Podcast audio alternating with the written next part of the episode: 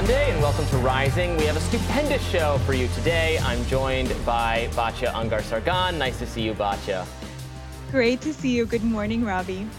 Good morning. Well, obviously, there was big news last week after we were done for the week. Love when that happens. And now it's finally time to address it. Why don't you tee us up, Batya? Right. So former President Trump says he will give remarks from Mar-a-Lago tomorrow night after he is arraigned. Trump was, of course, formally indicted by a Manhattan grand jury on Friday over alleged hush money payments he made to Stormy Daniels. According to The Guardian, Trump has apparently already requested t shirts with his mugshot be made as he seeks to capitalize politically on the arrest. Axios reports that the former president has already raised at least $5 million in funds for his 24 campaign since the indictment was made official on Friday. And according to the Trump campaign, 25% of gifts given in the hours after the news dropped came from first time donors. Now, The Hill's Zach Schonfeld has been following this story closely, and he joins us now to weigh in. Zach, what do you think we should be expecting tomorrow night?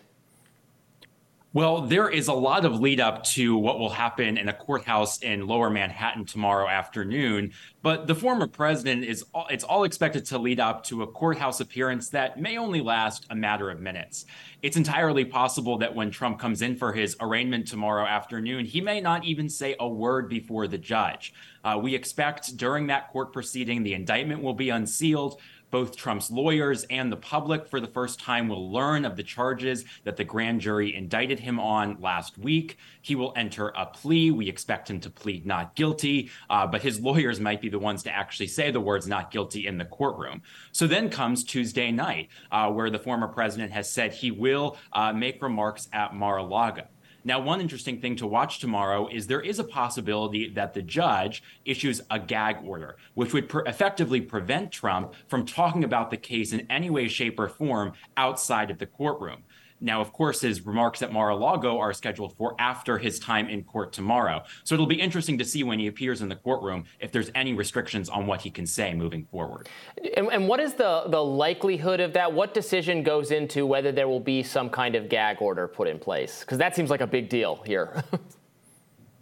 I spoke to a few uh, veterans of the process, of prosecutors and defense lawyers, who tell me that this has been done before, but it's not something that's very common. Uh, but judges in the past have done it before uh, when they're worried that some of these comments outside of the courtroom would potentially uh, affect a jury pool for the trial down the road. So, of course, in the back of everyone's minds are these various posts uh, that the former president has made on Truth Social in recent days, uh, including also just a few days ago uh, in, in a post that is now deleted. He had a baseball bat. it's pictured next to to Alvin Bragg. Uh, now, his lawyers over the weekend went on the Sunday morning talk shows and really tried to tone down some of that rhetoric. Uh, his lawyer, Joe Tacopina, uh, said that the judge uh, he made positive comments about the judge that is expected to oversee the case. So, really trying to tamp down that rhetoric. Um, but it's some of those posts and, and some of those uh, attacks on both the district attorney and the judge that we've seen from the former president in recent days uh, that has given some longtime veterans of the process in Manhattan some pause and wondering if the judge will impose a gag order. Uh, now, such an order the judge could either do on his own tomorrow. Uh, we could also see the district attorney's office make such a move. You know, Zach, what what can we expect from the president, um, former president, on Tuesday night? There's, it seems to me that there's, you know, on the one hand, there's a lot of reporting that he is sort of horrified, scared, um, you know, that there's a lot of neg- negative feeling around this, you know, understandably. But on the other hand, you know, you report that there's kind of a little bit of exuberance as well, the opportunity to capitalize. We know that he gets these bumps in polling when he's able to sort of convince his base and, you know, maybe even a few other people as well that he is sort of being targeted politically. Um, so which which versions of those of Trump are, are we likely to see tomorrow night? Well, we will see, and and it might in part depend on how Tuesday goes at the courthouse, uh, because there are some questions that are still unclear. For example, will there be uh, a camera in the courtroom and things like that? So these planned remarks at Mar-a-Lago on Tuesday evening really are the former president's opportunity uh, to address and and speak publicly uh, about this case. Uh, so that's where uh, the public can expect to hear the most from the former president. So in terms of what tone will he take, as as you were suggesting, we'll just have to wait and see see. Uh, but it's also, you know, we're waiting to see if he makes the traditional walk down the 15th floor hallway in the courthouse. Will he go in front of the cameras uh, as he does the traditional perp walk? Uh, so we're waiting to see uh, how he tries to capitalize on, uh, on this, what images he tries to get in New York. It's still unclear if he will actually take a mugshot. So it, it in part, these remarks at Mar-a-Lago on Tuesday evening could depend on how the day goes actually at the court itself. Now, as, as you were alluding to, the former president, uh, both after he was indicted and well beforehand, uh, was attacking this investigation as politically motivated. Uh, he's attacked the district attorney, Alvin Bragg, a Democrat, very directly, and he's been backed up by many in the Republican Party on that front, including some of his potential 2024 rivals. so the interesting thing, as I was saying earlier with the gag order, it will be to see is does Trump continue to make these attacks on uh, the, the criminal justice system, the judge, and, and prosecutors? Uh, or do we now see that toned down, uh, both at his remarks at Mar a Lago on Tuesday night and as this case moves forward potentially to trial?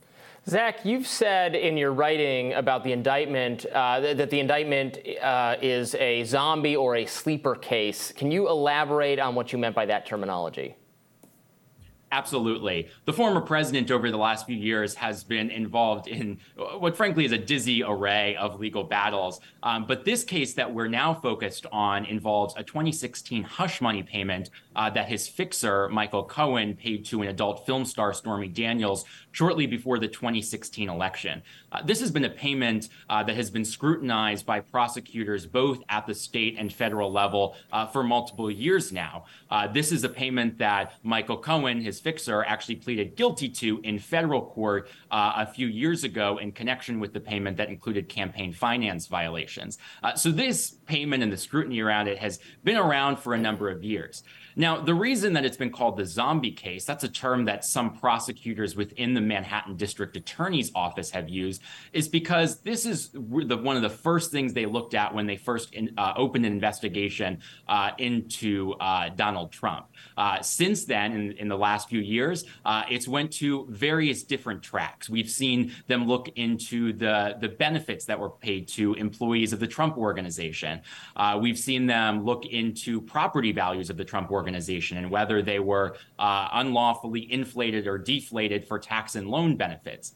But now, although we don't know the specific charges contained in the indictment, we are expecting them to focus on the case that started this whole investigation, the hush money payment. So it's been called the zombie case because prosecutors say that, yeah, it's faded before in that office under a former district attorney, but it never really died, as we can see now as the former president is prepared to face his first ever criminal charges. Mm.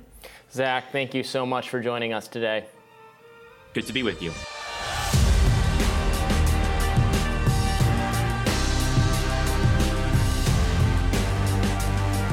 Robby, what's on your radar?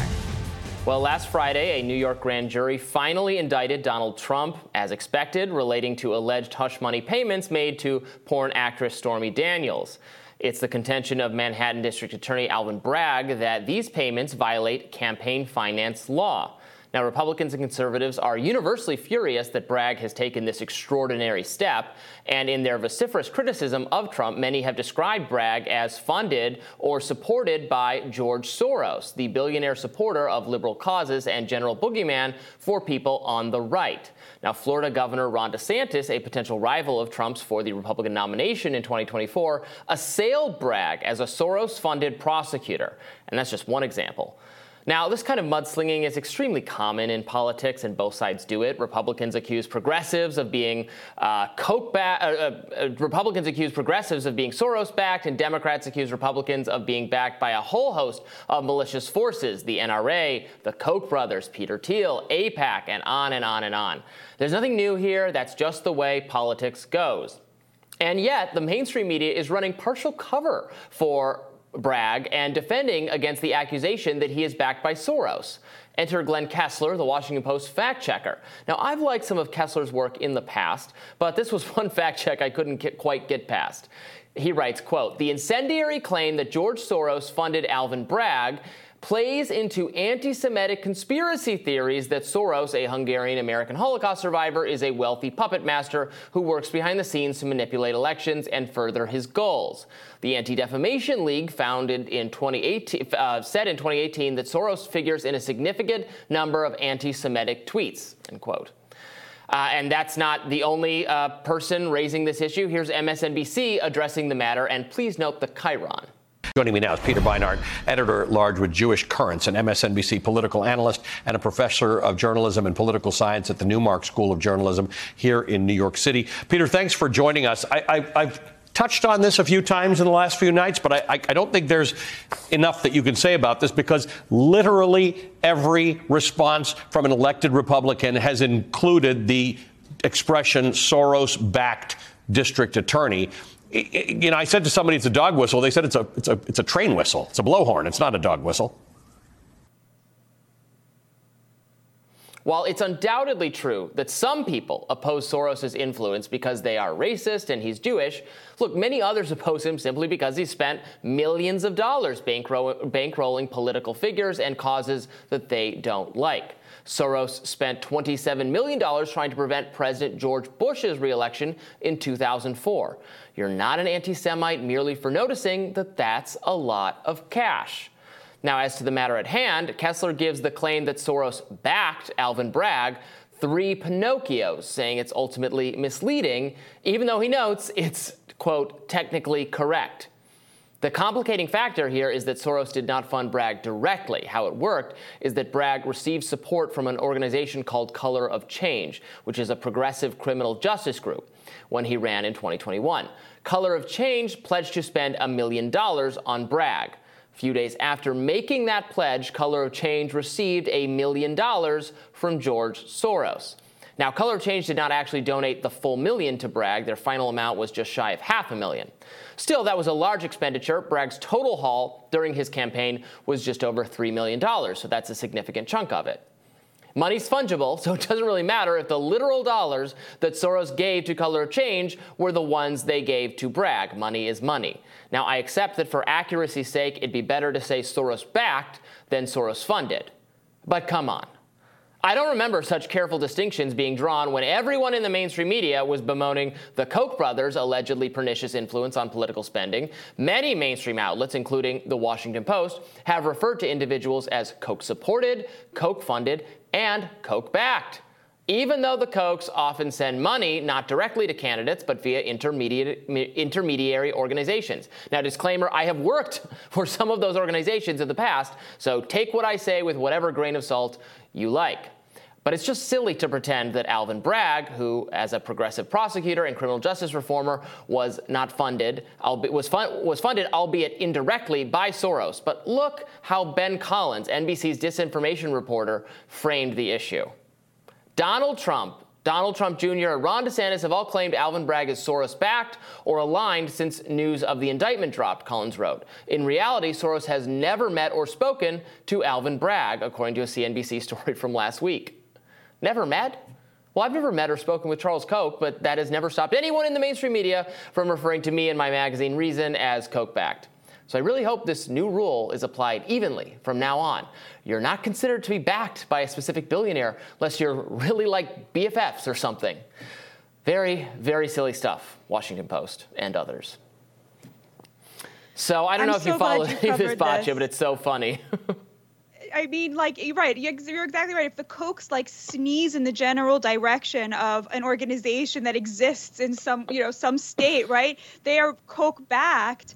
But if George Soros, a 90 plus year old billionaire, doesn't personally hand you a check. It's wrong to say that it's Soros backed. This standard of misleading, though correct, right? Isn't that yeah. just at the heart of so much of this, you know, disinformation industry, right? That exists primarily to call people racist, as in this case, in order to hide the massive class divide that liberals, especially liberal elites in the media, are benefiting from Um, kudos, Robby. What a great radar. Thank you, thank you. And you know, I get so annoyed with this, um, the kind of you know follow the money sort of um, sort of obsession, uh, journalistically reporting in mainstream and progressive outlets. That's always true for conservative causes. You know, the NRA, the NRA. We hear that all all, all the time. How, you know, how much money do they get from the NRA and so on.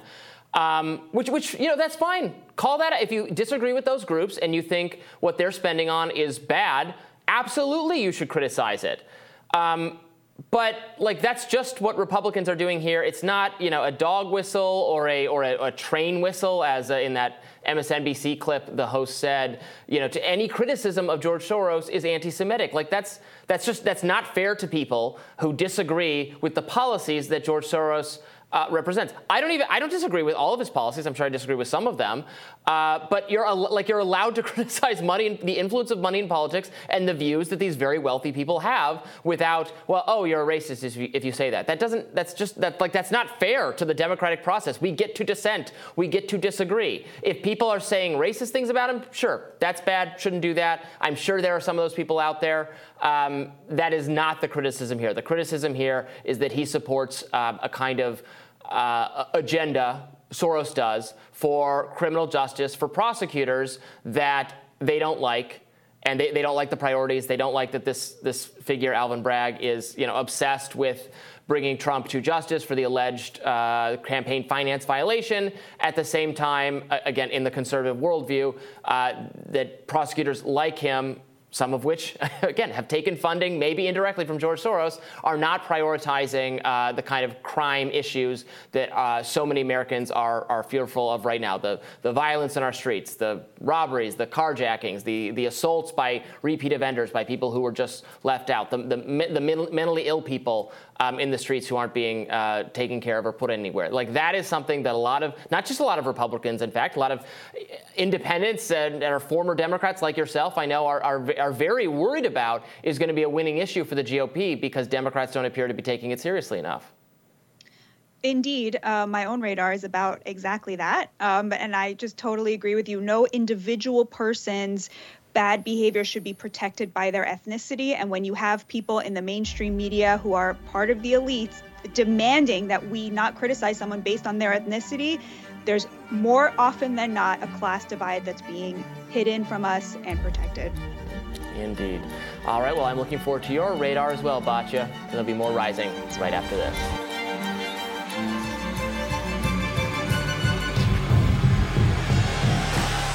What's on your radar, Batya? A new Fox News report by Bill Melugin revealed that the LA County Board of Supervisors has added a proposal to Tuesday's agenda seeking to depopulate Los Angeles jails by telling law enforcement and prosecutors to expand the use of the cite and release practice, which gives offenders a citation rather than booking them formally in jail. The practice was greatly expanded during COVID to counteract crowded jails, hotbeds of transmission. As as was an emergency bail schedule, which the LA County's proposal to depopulate and decarcerate the Los Angeles County jails also calls for. The proposal also demands the sheriff cite and release anyone whose bail is set at $50,000 or less, which, as the vice president of the union representing LA County prosecutors pointed out, would mean releasing people accused of possession of child porn, domestic violence, illegally carrying a firearm, residential burglary, robbery, and assault with a firearm.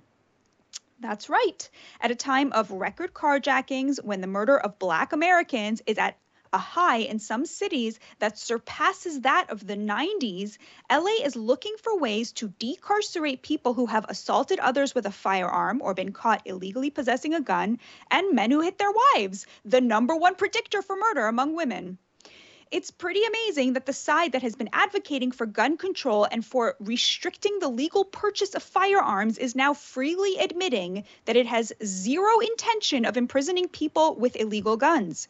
The right often accuses the left of wanting to confiscate the guns of law abiding citizens while ceding the streets to criminals and their illegal guns. And this LA County proposal sure seems to confirm that view. They are downgrading possession of an illegal weapon to the equivalent of drinking beer in a park, while it remains remains a felony in California to sell or even give away an assault weapon. Meanwhile, the majority of LA's 400 homicides last year were the result of urban street fighting. In other words, handguns. In 2021, when homicide rates started to spike, arrests for gun related offenses went up 300%. It is absolutely unthinkable how much higher the murder rate will go if this decarceration ploy is implemented. Why do progressives hate guns except when it comes to criminals shooting each other in the street? Why do career criminals have the singular right to own firearms in their view? If anyone thinks this is an unfair characterization, and these LA County Board supervisors an aberration of the progressive pos- position on guns, let those who oppose it stand up and have their voices counted. But they won't because it is representative of the progressive point of view on policing, which is to side with criminals over their victims. Think of Alvin Bragg, a man who upgraded a payoff to a porn star to a felony, yet downgraded the illegal possession of guns and robbery to a misdemeanor. Or think of the defund the police movement that ripped through the nation in 2020, which advocated sending social workers to talk to criminals instead of cops to arrest them. In its wake, we've seen a mass retirement of police officers, sick of being tarred as the worst of them, sick of arresting criminals who are let back on the streets the next day by prosecutors who will not indict them. The cops know it, the prosecutors know it, and the career criminals know it. There's a lot of gaslighting around this, of course. Those of us who believe in the rule of law, who think crime is unacceptable, who totally reject the idea that our neighbors should just resign themselves to elevated levels of carjackings, robbery, rape, and murder, are frequently told that defund the police is a myth. The Biden administration has funded the police beyond what progressives wanted, we're told. Those of us who think it's disgusting and racist to consign thousands of black children and grandparents and men and women who are themselves law abiding to become 70% of the murder victims victims in this country and 54% of the victims of violent crime, despite being just 13% of the nation, are frequently told that the defund the police movement that created much of this crime that we rail against is a figment of our imaginations. Red states have higher murder rates, we're told. It's nonsense. Red states have higher murder rates, but it's the blue cities within them where most of the murder is happening. We know that police are quitting because of the way they were treated in 2020 because they tell us that. We know that progressive DAs refuse to prosecute violent criminals, leading to their arrest and to an epidemic of reoffending. We know that in LA, which is just 9% black, black Angelenos make up 41% of the victims of gun violence and murder. Why is that okay? It's not defund literally, sure, but a more general approach to decarceration that we're seeing in liberal cities that is absolutely having an impact on everything from quality of life issues to murder. And it didn't start with George Floyd. Think back to Michelle Alexander's 2010 book, The New Jim Crow, which argued that mass incarceration was a new form of racial discrimination designed to penalize people for being poor and black. To read it, you'd think that everyone in jail was there for some kind of nonviolent marijuana offense, when the truth is pretty much the opposite. The vast majority of people in prison are there for violent crimes. In fact, and this is difficult to say, there's evidence that we aren't locking up enough people. We let a lot of killers go free, for example. The close rate for murder in the US is embarrassing, and it is much, much worse for Black Americans in every city. In just California, for example, the homicide clearance rate for whites is 75%, but for Black Californians, it's just 44%. Over half of the people who murder Black people go free. Why isn't that the new Jim Crow? Accepting that murderers who kill black Americans have over a 50% chance of getting away with it? I like to believe that progressives advocating for this stuff truly see God's child in everyone, including the most hardened criminals. The LA proposal was part of what its proponents called a care first, jail last agenda. But here's the thing when it comes to criminals and their victims, you really do actually have to choose who you're going to care about. And in their zeal to advocate for the rights of criminals, they've put them ahead of their victims time and time again in a way that just reeks of the privilege of people who have never been victimized by violent crime and don't know anybody who has. It's progressive compassion curdled into cruelty, and it has got to stop. So, Robby, yeah, where are you on this proposal? I mean, what's the libertarian position when it comes to, to violent crime? Well, look, you and I probably have some differences on criminal justice uh, issues. I, I, I do, well, and I don't know how you feel about this, but I do certainly want to um, decarcerate people who are no longer a threat to society, which includes like a lot of people who've been pr- in prison for decades, uh, many of them over uh, you know, because of the crack cocaine epidemic or drug-related issues that weren't really violent. And we actually know, you know, when you age past a certain point, we know you're basically at very little risk of reoffending or engaging in violent crime. Um, that we could we could release a lot of those people. They cost us money to incarcerate them. It's just not a it's not a good system. It's not keeping us safe.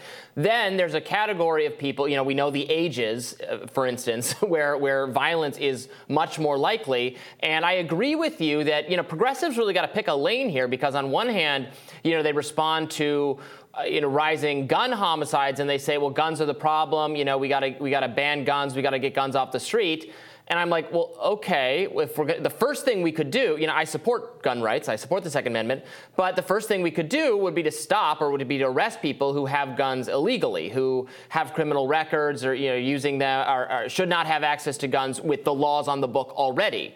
And then progressives will say, well, no, we don't want to arrest more people. You, well, you can't have it both ways. I mean, I, either we should right. just like we should truly let everyone have guns. We shouldn't police it at all. If you're saying it shouldn't be policed, I don't know what like what, what you, you you want guns to like magically disappear. You got to arrest people for using them improperly or for having them illegally. You got to start with that. If you want a more a wider gun control regime, but you're not even willing to do that, it doesn't make any sense to, to have even more gun laws if you're not going to enforce them. So I don't understand. Like it's got to be one or the other here. And we could start by arresting people for for having because we know in in most the overwhelming amount of crime that we see is committed with handguns where the person who has it. That's an illegal weapon. They're not supposed to have it because they already have an, an arrest on the record or something like that. Fine enforce that. I'm fine with enforcing that. But but progressives don't actually want to enforce that. So I, so what are we going to do? Right. And and that's why i say look it's possible that you know uh, there are a lot of progressives who are against this right? It's possible that Jamal Bowman, who, you know, stood on the Capitol screaming about what about the children, what about the children, right? That yeah. he does not agree that we should be decarcerating people for illegal gun possession, let him stand up and say that. Let them take a stand and say, actually, not this.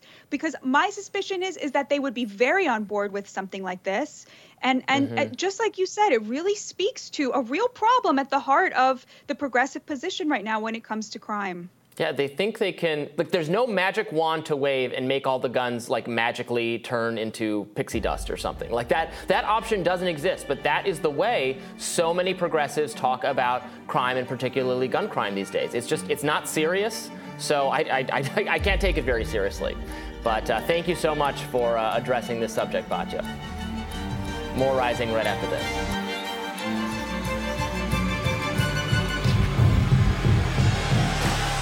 President Joe Biden's Summit for Democracy, Ukraine, Poland, and six other European countries signed an open letter asking the chief executives of prominent social media companies, including Meta, the parent company of Facebook, to take more aggressive steps to halt the spread of false news on their platforms.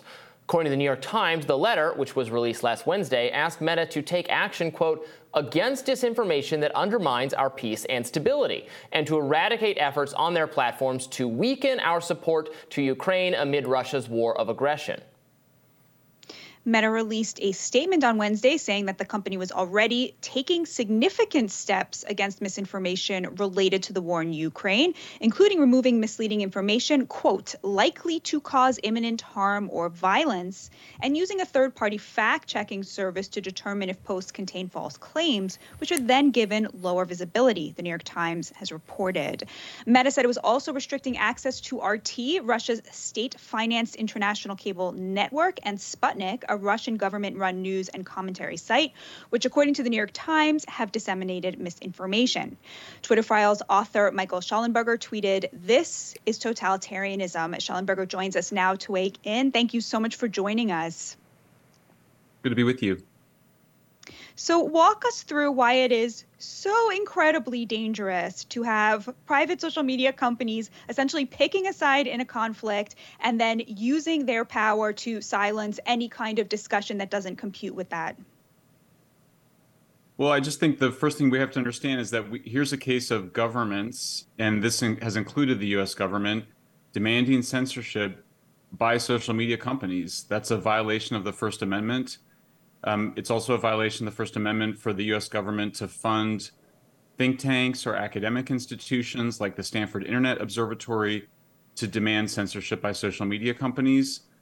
But I think what we're seeing here is just creeping totalitarianism. The censorship industrial complex that my colleagues and I, who had access to the Twitter files, have described and documented, and the similar to the Facebook files released by the attorneys general of Missouri and, and Louisiana also just show a very large network of government funded organizations demanding and successfully getting censorship by social media companies, including of accurate information, though I hasten to point out that the First Amendment also protects uh, people sharing inaccurate information or opinions.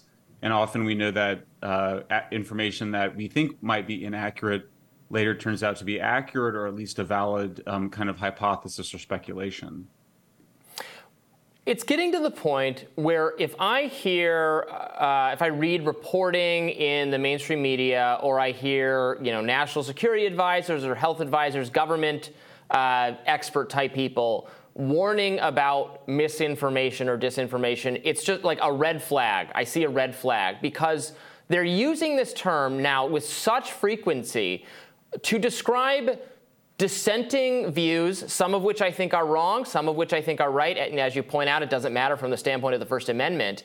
But there's an attempt now by, by various mainstream forces to describe everything as, as misinformation, and then there's a kind of implication that it, it's foreign based and it's like invading our country and invading our platforms and it's a national security issue if we're not taking it more seriously, when really it's just disagreement over what the policy should be.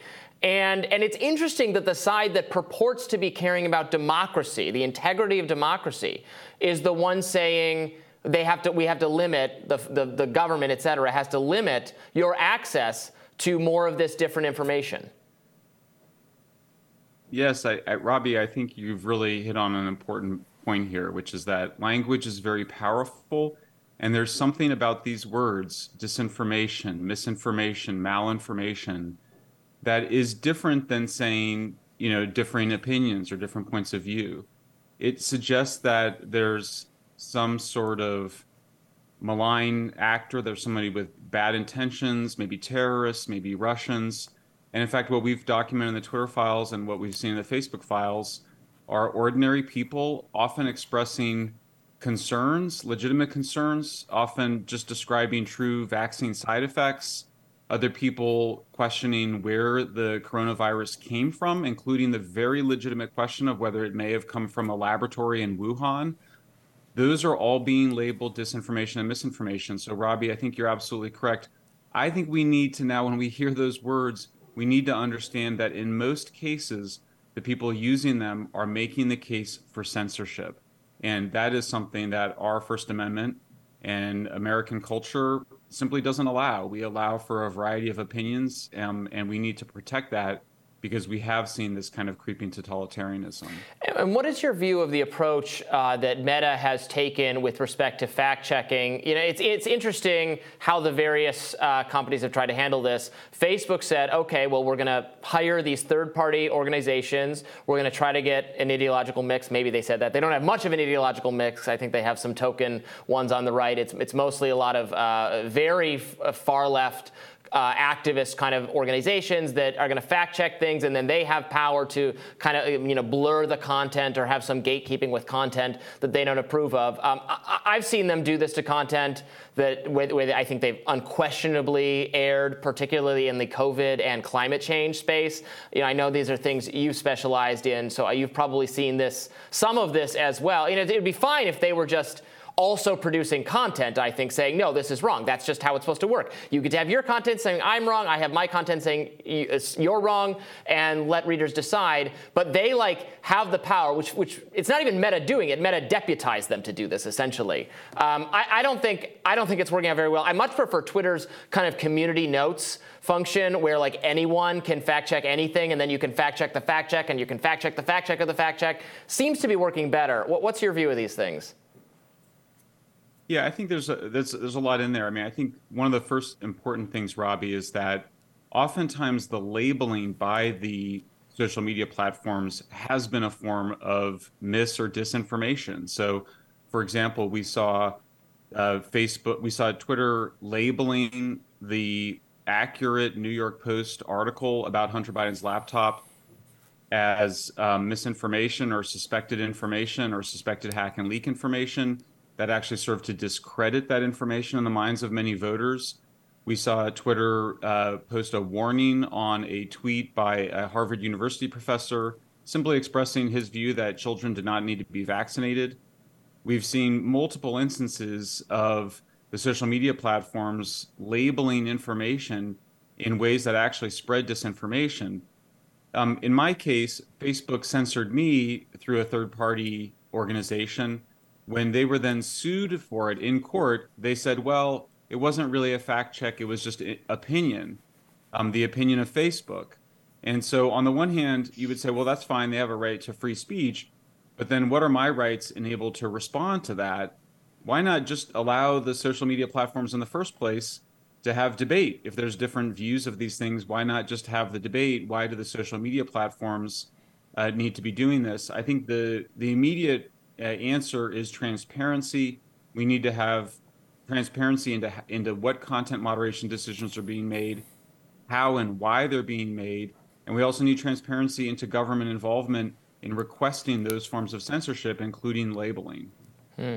Right. Well, it's so Orwellian, right? Like in the name of democracy, we must you know, abandon our First Amendment principle, which is the bedrock of our democracy, right? In the name of protecting Ukraine's democracy, we must censor everything that doesn't comport with our view. Here's my question to you. I mean, uh, is this just a blatant power grab, a way of saying we're no longer going to fight for what we think is right in the court of public opinion. We're simply going to impose it by silencing everybody who disagrees. Or do you think that the people doing this truly believe in what they're saying? And in that case, how do we get them to see what we can so easily see, which is that your democracy is the work of hearing the side you disagree with, and nothing you create by, by getting rid of that is going to be worthy of being called a democracy?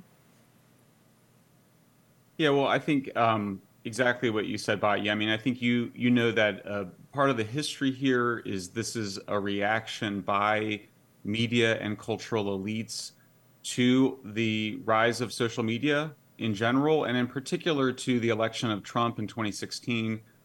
That resulted in what I think can be described as an elite panic and a desire by the intelligence community and their affiliated and funded think tanks to basically demand that social media start censoring disfavored voices. It's not just the censorship, though. It's also we saw many disinformation campaigns. That one of the most famous was the has been the mislabeling of Trump supporters as Russian bots, done in something called Hamilton 68. So I think the people demanding the censorship, who I've studied pretty carefully, are true believers. They're just very dogmatic. I think many of them are basically snobs. I don't, I think, sorry to use the word, but I think that's the mm-hmm. most accurate word for describing people who just think they're better than ordinary people. They know what's best for people. I mean, you can see it when you when they're saying you should censor, which has happened both on Twitter and Facebook. You should censor people sharing stories about vaccine side effects because we wouldn't want people to get the wrong idea, like not getting the vaccine. That's paternalism, that's elitism, and to the extent that the U.S. government was involved, it's plainly a violation of the First Amendment. Mm. Michael Shellenberger, thank you so much for joining us.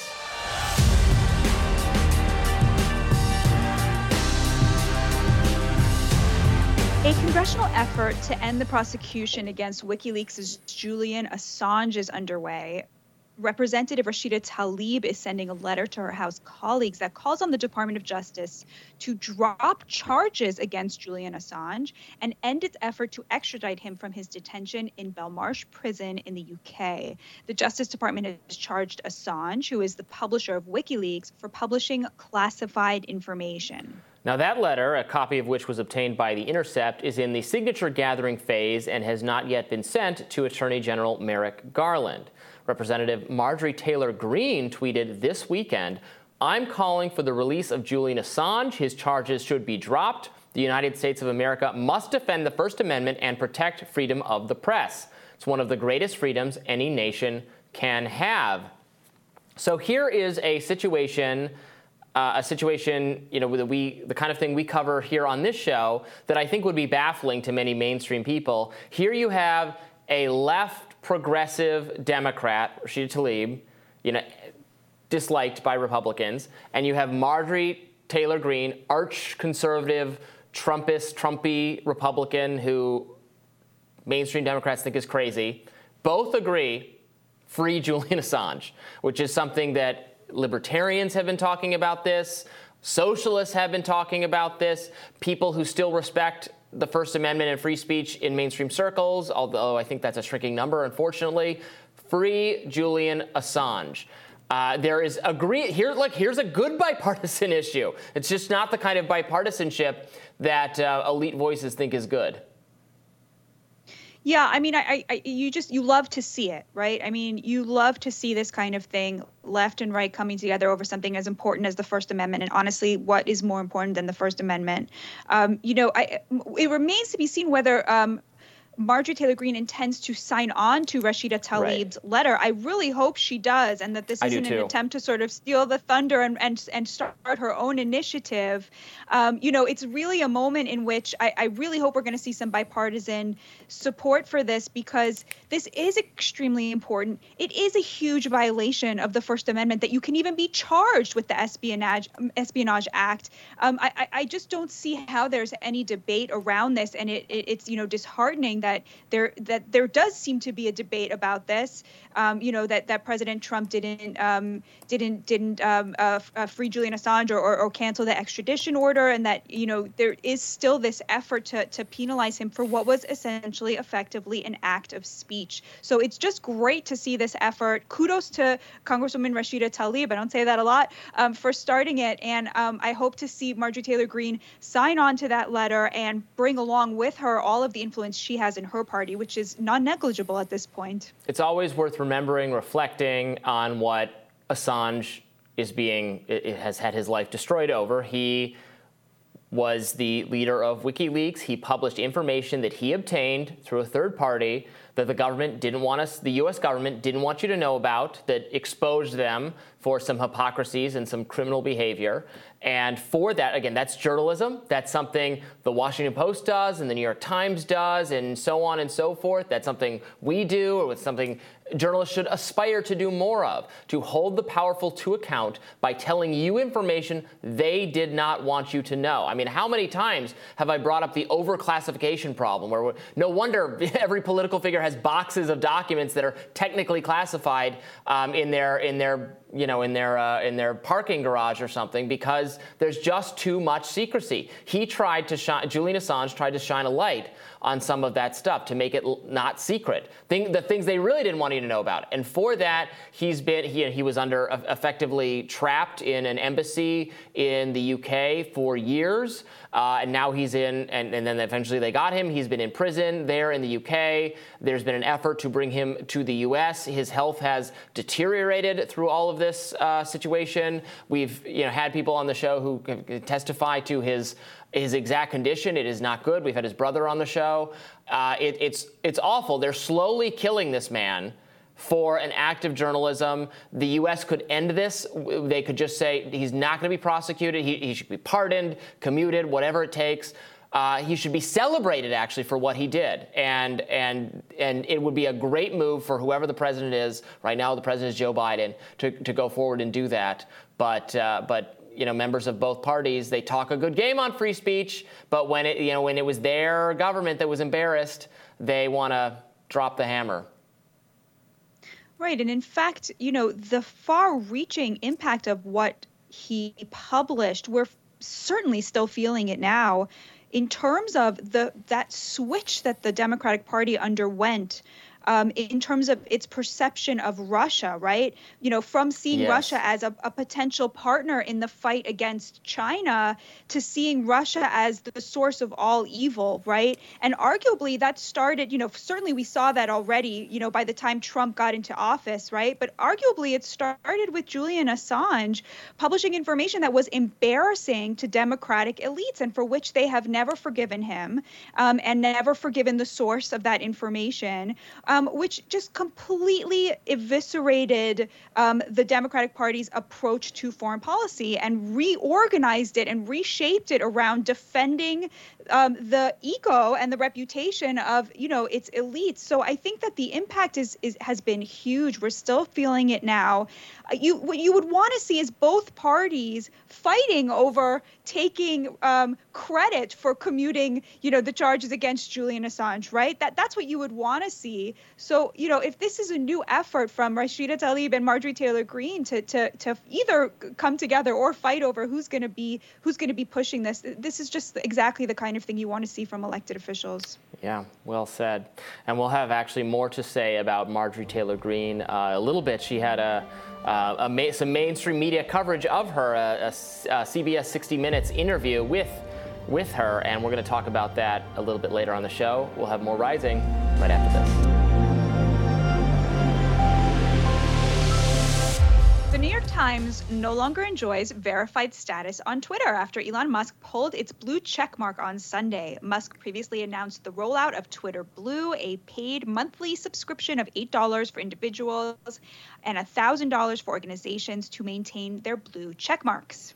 The move drew ire from critics who maintained that Musk should step down as head of Twitter, pointing to his decision to strip one of the top news organizations blue check status, but granting right wing accounts a legacy badge instead. Some Twitter users accused the chief of Twitter of bias. The account Politics First tweeted this The bias is unreal, and we're living in dangerous times where the owner of this platform controls a social media app with political bias. So here's what happened. So Elon Musk said this was going to be the deadline if you had a blue check mark, you were going to lose it unless you subscribe to Twitter Blue. You have to subscribe to Twitter Blue to have the check mark.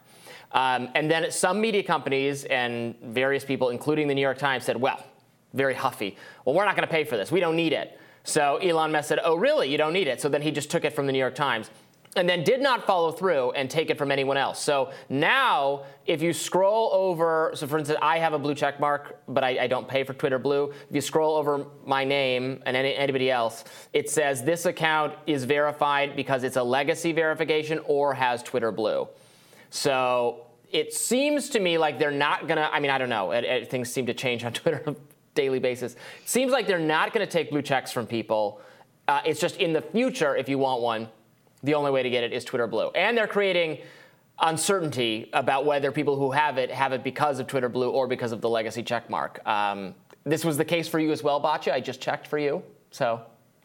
Yes, I was very much looking forward to April 1st to losing my blue checkmark so it would be clear to everybody that I had not paid for it. Um, and yet now I still have it. And it's, you know, um, you know, I, I think that he look, um, part of me really respects his sort of trial and error approach. I think that's the way to run a business. Try something, see if it works. Not be afraid to make mistakes or fail because you'll sort of recalibrate. I think that's kind of a form of genius, um, especially in a high stakes situation. I certainly wouldn't have the stomach to do what he's doing. But on the other hand, you know, I, I like, it, it, you know, it, it's it's it does it is unseemly to be sort of. Um, like I'm not picking a fight with the New York Times. I'm totally okay with that, right? The idea that there's some sort of like political bias involved in just not respecting the New York Times, I think is ridiculous. Like he does not have to respect the New York Times. He can mess around with them. Like that is not a sort of great civil rights crisis of our mm-hmm. times, right? But on the other hand, his penchant for,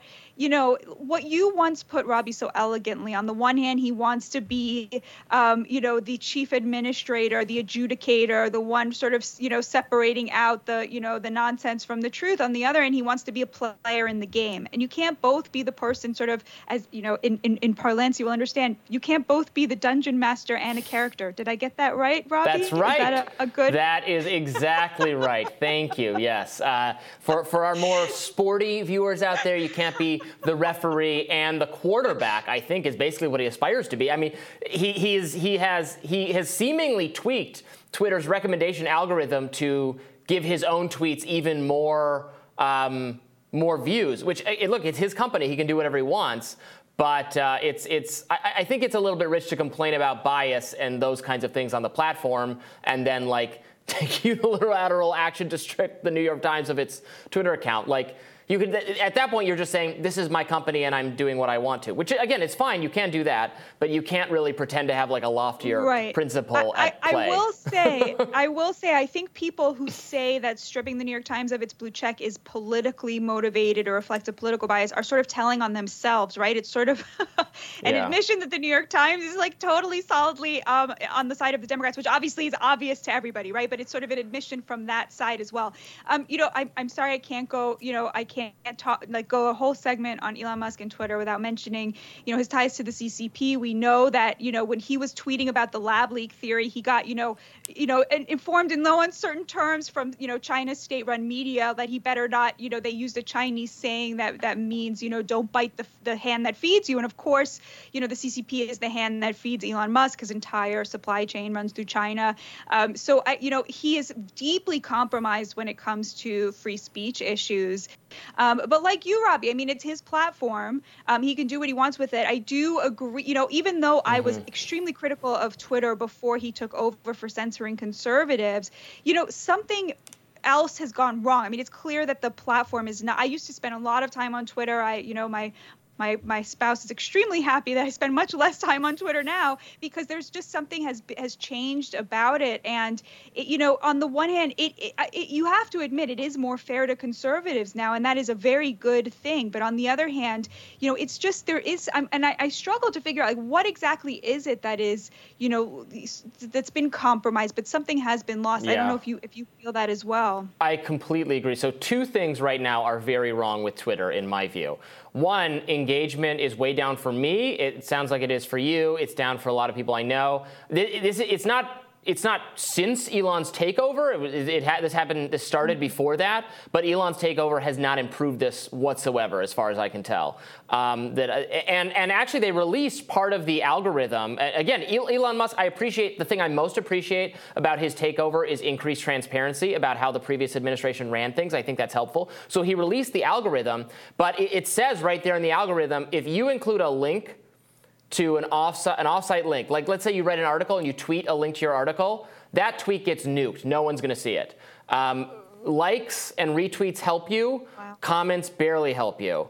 Uh, video helps you, but links, again, they kill you. You're dead in the water. And there's a lot in there about how the algorithm is making decisions that I think are bad. And uh, again, that's not, but Elon hasn't changed that. Maybe he will, but he should change that. The other thing that's really wrong is the recommendations, the For You tab, you know, what it thinks you want to see. That is worse than ever. And that has gotten, in my view, markedly worse in, in, in recent weeks. It now shows me content totally disconnected to what I want to see. I want to see, like, I, it, Twitter used to give me the highlights I might have missed. Like if you've tweeted over the weekend, Batya, it used to know I want to see what Batya has to say. I want to see what some of my colleagues at the, at the Hill and at Reason want to say. A couple other high-profile people I, I, I follow. Uh, your, you know, Megan McArdle, Nate Silver, uh, Matt Yglesias. You know, the, the the, the punditocracy, you know, the ecosystem of, of blogger pundits on Twitter. It used to show me all those.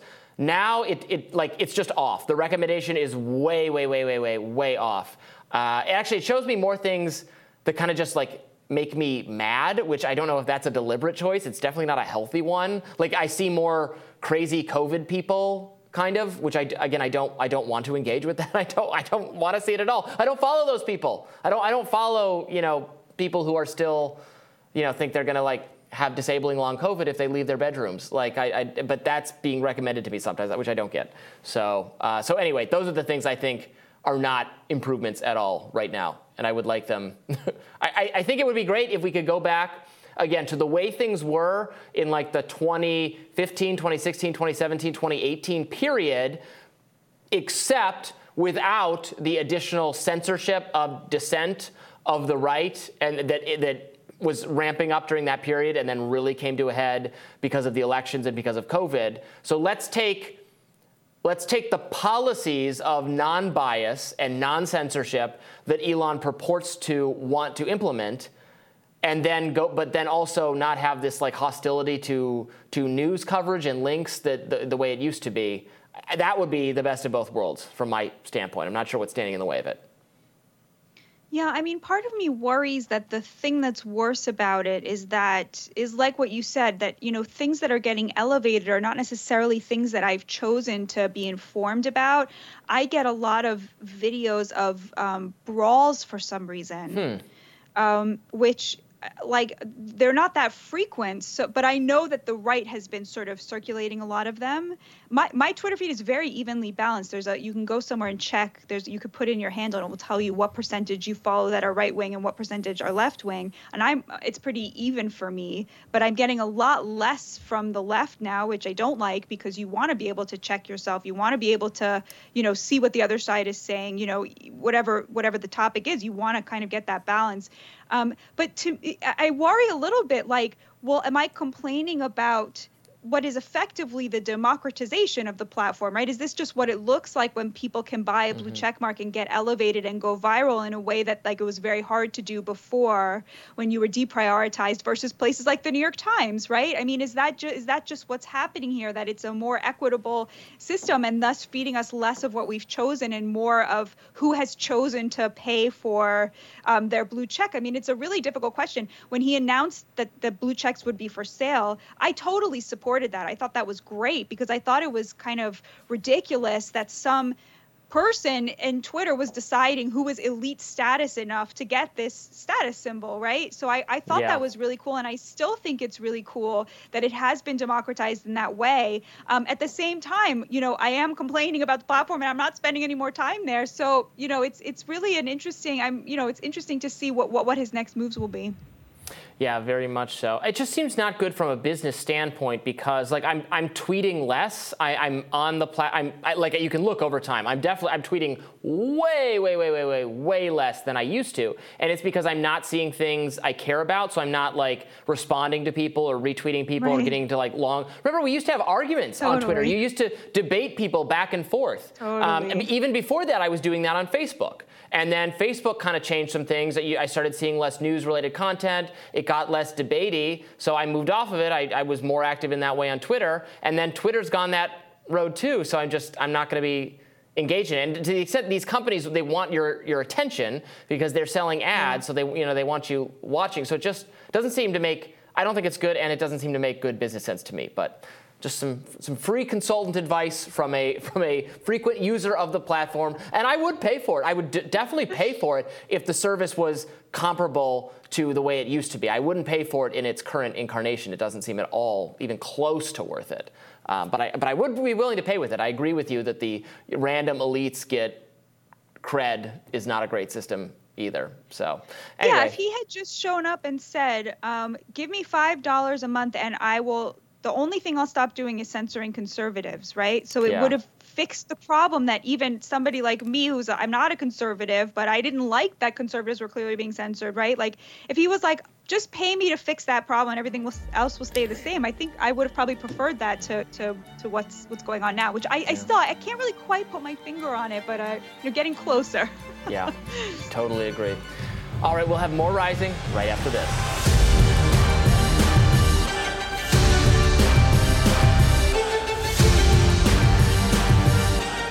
Podcaster Joe Rogan welcomed Twitter Files journalist Michael Shellenberger onto his podcast where they discussed the pharmaceutical industry's brainwashing of the left. Let's take a look. The fact that no one has a problem with all of the different remedies that were effective against COVID being suppressed and that there was one narrative, and that narrative was connected to the emergency use authorization, which is only applicable if there's no other treatments. Right. The fact that this is not that that, that was never discussed and the people weren't, but it's also the terror of this impending pandemic that's going to take out your loved ones.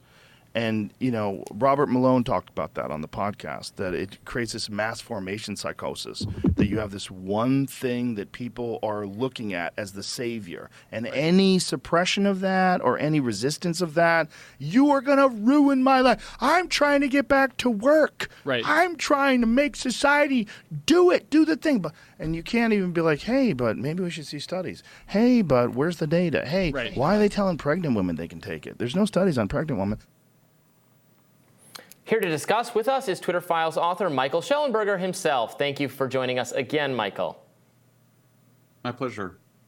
So we, uh, our audience, I think, has a lot of interest in Joe Rogan and obviously the subjects he covers and the people he has on his show. Uh, you know, I, there was, I think there was a lot of, uh, of skepticism and dissent and contrarianism on the subjects we talk about that's been healthily expressed um, on that show. What was the experience like of, of doing it? Oh, it's such a pleasure. I mean, Joe, I think, is a national treasure. You know, it's not, you know, he's he's you know he i mean where else can you get three hours of being able to sit down with somebody with such a large audience i mean i think it's really i think we don't appreciate enough how important that is i mean these issues are complex and when we do shorter segments as journalists we're always trying to do our best to summarize it but you just need that longer format to get into the weeds and the complexities so for me, I think Joe Rogan is a really important voice. I think that's why they've tried to cancel him repeatedly. It's very threatening, and I just think also, you know, we don't not we don't we don't always get it right. And I think um, Joe and and and certainly me and many others, our views evolve, and I think that it's nice to have that kind of time and platform to be able to go through the ways in which our thinking has been changing. Um, hopefully, and in most cases, I think in response to new information. Right. So they've tried to cancel him many times. They've also tried to cancel you, and um, most recently, even members of our Congress. Um, you know, you're you're a guy who's progr- was progressive, is on the left. What was that experience like of testifying before Congress about the Twitter files and having co- congressional members, Democrats, impugn your character and attack you in such a horrible, horrible way? What was that like? You know, at, at, first it's sort of startling because you're being insulted publicly, and that's just not pleasant to be insulted publicly. I don't think anybody enjoys that.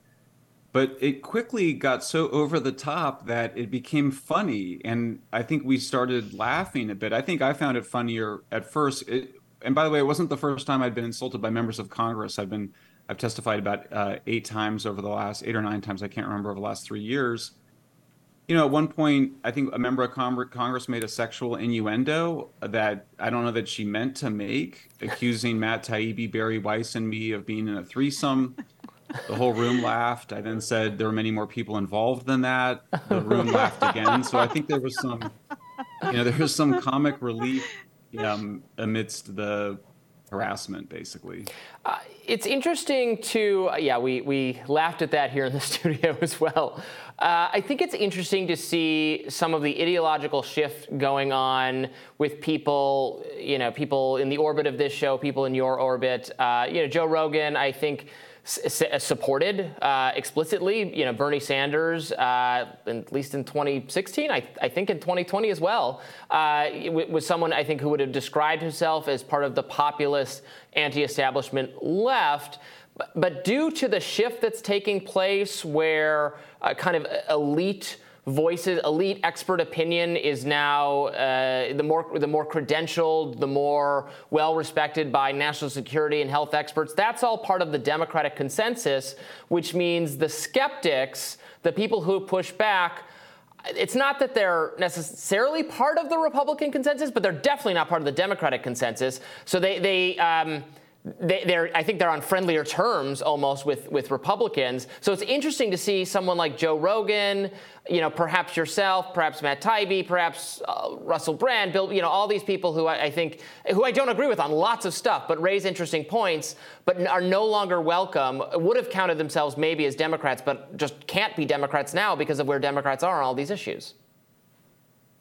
Yeah, for sure. I mean, you know what you're describing is a real phenomenon where the people demanding the censorship and i think people often waging these disinformation campaigns against accurate information whether covid covid vaccine side effects or hunter biden's laptop um, these are elites and they're reacting against a populist public whether that's bernie sanders or donald trump. And that's the main dynamic. It's not a left right dynamic as much as a top down dynamic I should say, too, for me, I mean, I graduated from high school in 1989. That year, the Supreme Court ruled that we had the right to burn flags. And that was something that progressives and Democrats were very happy about, as I was at the time. I think defending a very broad definition of First Amendment rights for me has always been a liberal position. I think it's we clearly see now the people that had suffered most of the censorship, no, not all of it, were more of the populist right, and so you've seen more Republicans taking a stronger First Amendment stance than Democrats right now. But I do think that that confusion around left and right um, becomes a lot less confusing when you understand that what you're really looking at is a kind of elite versus populist dynamic where I just think ordinary folks want a lot more free speech and they would like to be able to share their views on social media without being censored by people who think that they're better than them. And so I find myself annoyed by it and I find myself, you know, I'm I have some pretty conventional liberal views on a bunch of things including things like NATO and even things like vaccines. But when when you start seeing, you know, people engaging in censorship in such a snobby elitist way, it's offensive. Um, I think it's offensive to a lot of us and I think it actually has the impact of making us rethink some of our positions, as it has for me on issues like Ukraine and on vaccines and on other issues where I kind of go, well, maybe I haven't really gotten the full picture either because of the amount of censorship that we've documented. Right. It's so interesting. Like you used to think that things like free speech was like the one of the most essential bedrocks of being on the left, right? Free speech, being anti-war, right? You know, being pro-tolerance for dissenting viewpoints, right? Like coming up, those were that's what it meant to be on the left right? Today, it's like if you don't believe in the consensus and the right of, like you said, these, you know, over credentialed elites to tell everybody else what's right, you're kicked out of the left, even if you still have all of those economic, you know, populist views. I guess my question to you would be do you think it's more likely that the Democrats are going to find their way back to representing ordinary Americans? Or do you think it's more likely that the Republicans will develop a robust economic platform that represents those people to match the more symbolic culture war areas where they are kind of where the working class is today? Or do you think neither party is going to represent these forgotten Americans and they're just going to be left out in the cold as they have been for so long? Wow, Batya. Well, those are that's really the those are really interesting questions, and um, you know the thing about uh, trying to figure out predict the future is that everybody's terrible at it, and elites are often worse at it, and experts are worse at it than other people. But I, I definitely think the dynamic you're describing is very interesting, which is you know, if you love the First Amendment and freedom of speech, what do you do when the party that you've been a part of for all of your life is demanding that it be restricted on social media platforms? And the party that you had spent your life demonizing as the enemy of free speech is out there uh, pushing for a much broader acceptance of disfavored views on social media platforms. Um, so I, I, don't know. I mean, but I have to say, I think your question is one of the most interesting questions in the world right now, which is the ways in which um, left and right are changing on these issues of freedom of speech and the ways in which uh, there is more of a changing alignment around elite versus populist but I think it's a really open question. I mean, I think we have seen some Democrats, some publicly and some privately, express concern around the censorship. I mean, we mm-hmm. saw Ro Khanna, the Democrat uh, member of Congress representing Silicon Valley, reaching out to Twitter to express his concern about the censorship of the Hunter Biden laptop. So I do think there are some signs there, um, and I want to encourage this the the parts of the Democratic left that are advocating for broader free speech um, but mostly, I just think, you know, for me, I'm much more focused on the short term, which is that we really need to defund the organizations that are funded by the federal government to advocate censorship. We need to dismantle the various government agencies, including the Cybersecurity and Infrastructure Security Agency. As far as I'm concerned, it should be shut down immediately. Mm-hmm. They've already started changing their website to remove references to domestic censorship efforts. Um, I have a pretty big piece coming out today on one of the leaders of the censorship industrial complex for her role in spreading disinformation and advocating censorship. So I do think in the short term, I'd love to see as broad of a coalition as possible taking action to stop this broadening censorship efforts that we that, you know that we talked about earlier, including um, around Ukraine and Russia and Facebook, because it really is it, you know anybody that's trying to save democracy by undermining free speech you have to question their motivations. Yes, and Republicans, I'm glad they're holding hearings on this that included you, included Matt Taibbi, need to do more than just hold hearings. They need to do exactly as you just said, actually defund institutions you know, curtail power of the power of various federal bureaucracies. It can't just be, oh, we're really upset that tar- Trump was targeted or something. Like it's got to be Americans' free speech rights yes. are under siege here. Actually, rein in this bureaucracy. Just don't whine about it when it, you know, Trump happens to run afoul of it. That's something I would like to see from the GOP. Michael Shellenberger, thank you so much for joining us. It's great to be with you guys.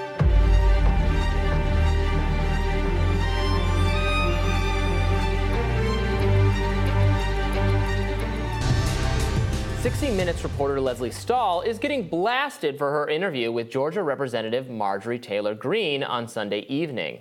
With the biggest criticism being her nearly speechless reaction to the representative's claim that President Joe Biden, along with fellow members of the Democratic Party, are pedophiles. Stahl was challenging MTG on her habit of calling Democrats the party of pedophiles and groomers in a Real America's Voice interview. MTG responded saying, I would definitely say so. They support grooming children. The 60 Minutes interviewer objected, they are not pedophiles. Why would you say that? To which Greene said, Democrats support, even Joe Biden, the president himself, support children being sexualized and having transgender surgeries. Sexualizing children is what pedophiles do to children. Stahl rolled her eyes and whispered, wow, and added, okay. I mean, look, people don't understand what an interview is. They think the job of the interviewer is to fight with the subject if they don't like the subject. Like they don't get that the point of an interview is to find out what people who are not them think, especially yes. people who are important newsmakers, right? What she did here was she actually did push back. That's what I don't understand about these headlines. She pushed back twice. She first said to her, You've called them pedophiles, you know, basically WTF. Greene responded, and then she said, But they are not pedophiles. Why would you say that? And then allowed Marjorie Taylor Greene to explain herself. By the way, she said something that a lot of people think, right? Not a lot of people in news media, not a lot of leftists on Twitter, but a lot of Americans think that the the that allowing children to transgender to, to, to transition, that speaking to children about these issues at too early an age is a way of sexualizing the experience of being a child in a way that is problematic. Now, of course, I wouldn't call them pedophiles okay? But she pushed back against her twice. Her job there was not to fight with Marjorie Taylor Greene, it was to give viewers a sense of what she thinks and, and, and to fact check her in real time, which she did.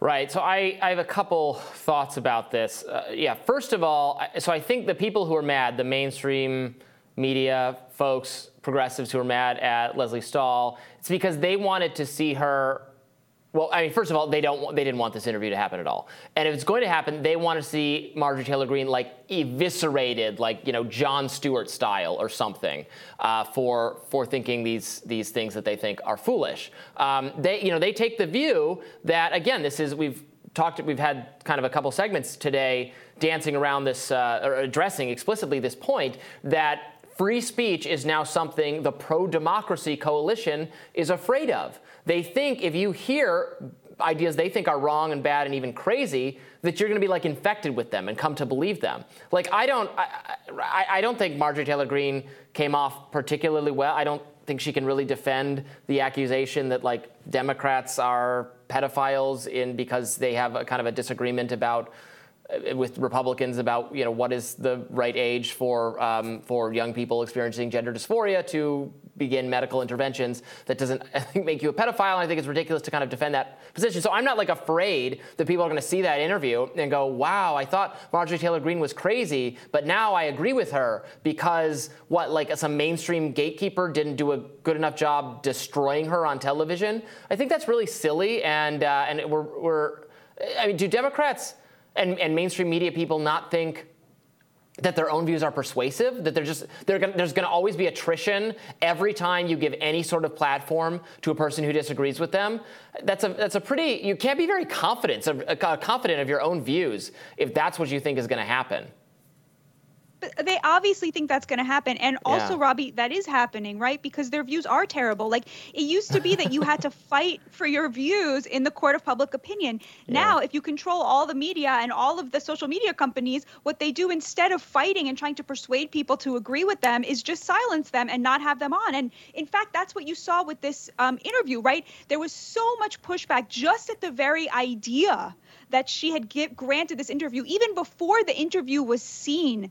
All of these, you know, big name journalists were saying, how dare she even give her a platform? And in fact, Glenn Greenwald weighed in on this and said in classic great Glenn fashion, this is what he tweeted The number of liberals vehemently condemning this interview they have not seen based on their view that journalists should ignore everyone who isn't a Democrat or at least a good Trump hating Republican like Mitt Romney or Liz Cheney reveals so much about their mindset. And I completely agree with him. I mean, the idea that a member of Congress, right, should does is not worthy of being, you know, interviewed mm. on you know on mainstream television a member of congress who has a lot of power right now whose views reflect where so much of the mainstream is at and doesn't get a hearing and that was that's my criticism of leslie stahl is that she didn't ask her about things like Ukraine, right, which is where Marjorie Taylor Greene has been incredibly brave, dragging her party, kicking and screaming into the anti war place that used to be occupied by progressives, that progressives are now too afraid to go to, right? She didn't ask her about any of the things that she's doing that are actually important. She sort of treated her like a social media celebrity and questioned her about those issues. Um, I will say, I was very surprised to learn, Robby, that Marjorie Taylor Greene is worth $10 million. Did you know that? I did not know that. Interesting, has right? journalism. that wealth? Hashtag journalism. She accrued, has she accrued that wealth recently by virtue of her position as no, an important political figure? She, she accrued it. uh, As her, her father had a building business, a, a contractor business. She and her husband bought it from her father and turned it into an extremely, her ex husband now, extremely lucrative business, made a lot of money, you know, jobs creators, right? And then she turned to, she, she bought a CrossFit gym. She's very into CrossFit.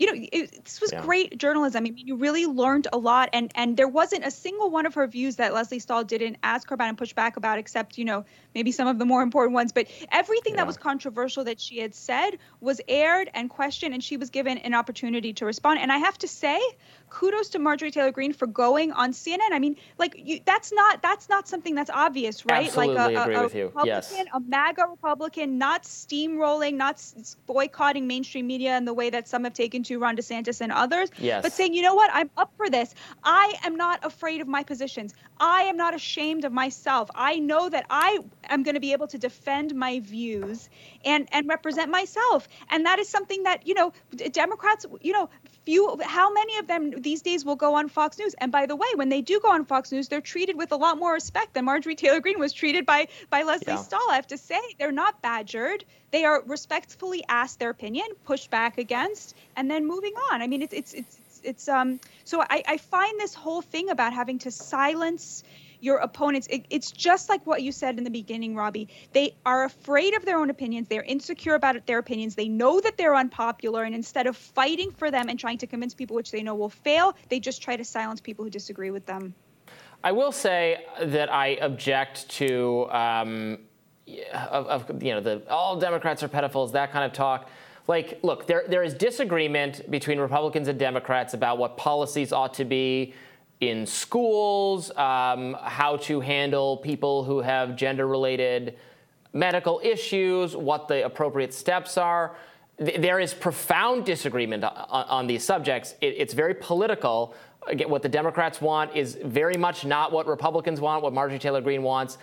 By and large, though, it is not because like they're trying to have sex with your children. It is like a political disagreement. No, I, I totally agree. I think Yeah. I, I don't even like the word groomer. I think it goes too far. It's too close to how they used to call all gay people pedophiles.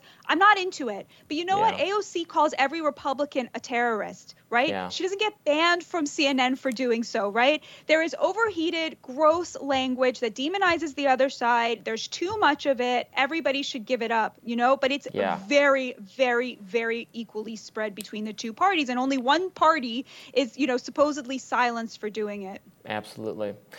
Well, that does it for us for today. Tomorrow on Rising, independent reporter Louis DeAngelis will be back with new reporting out of East Palestine, Ohio, and you won't want to miss that.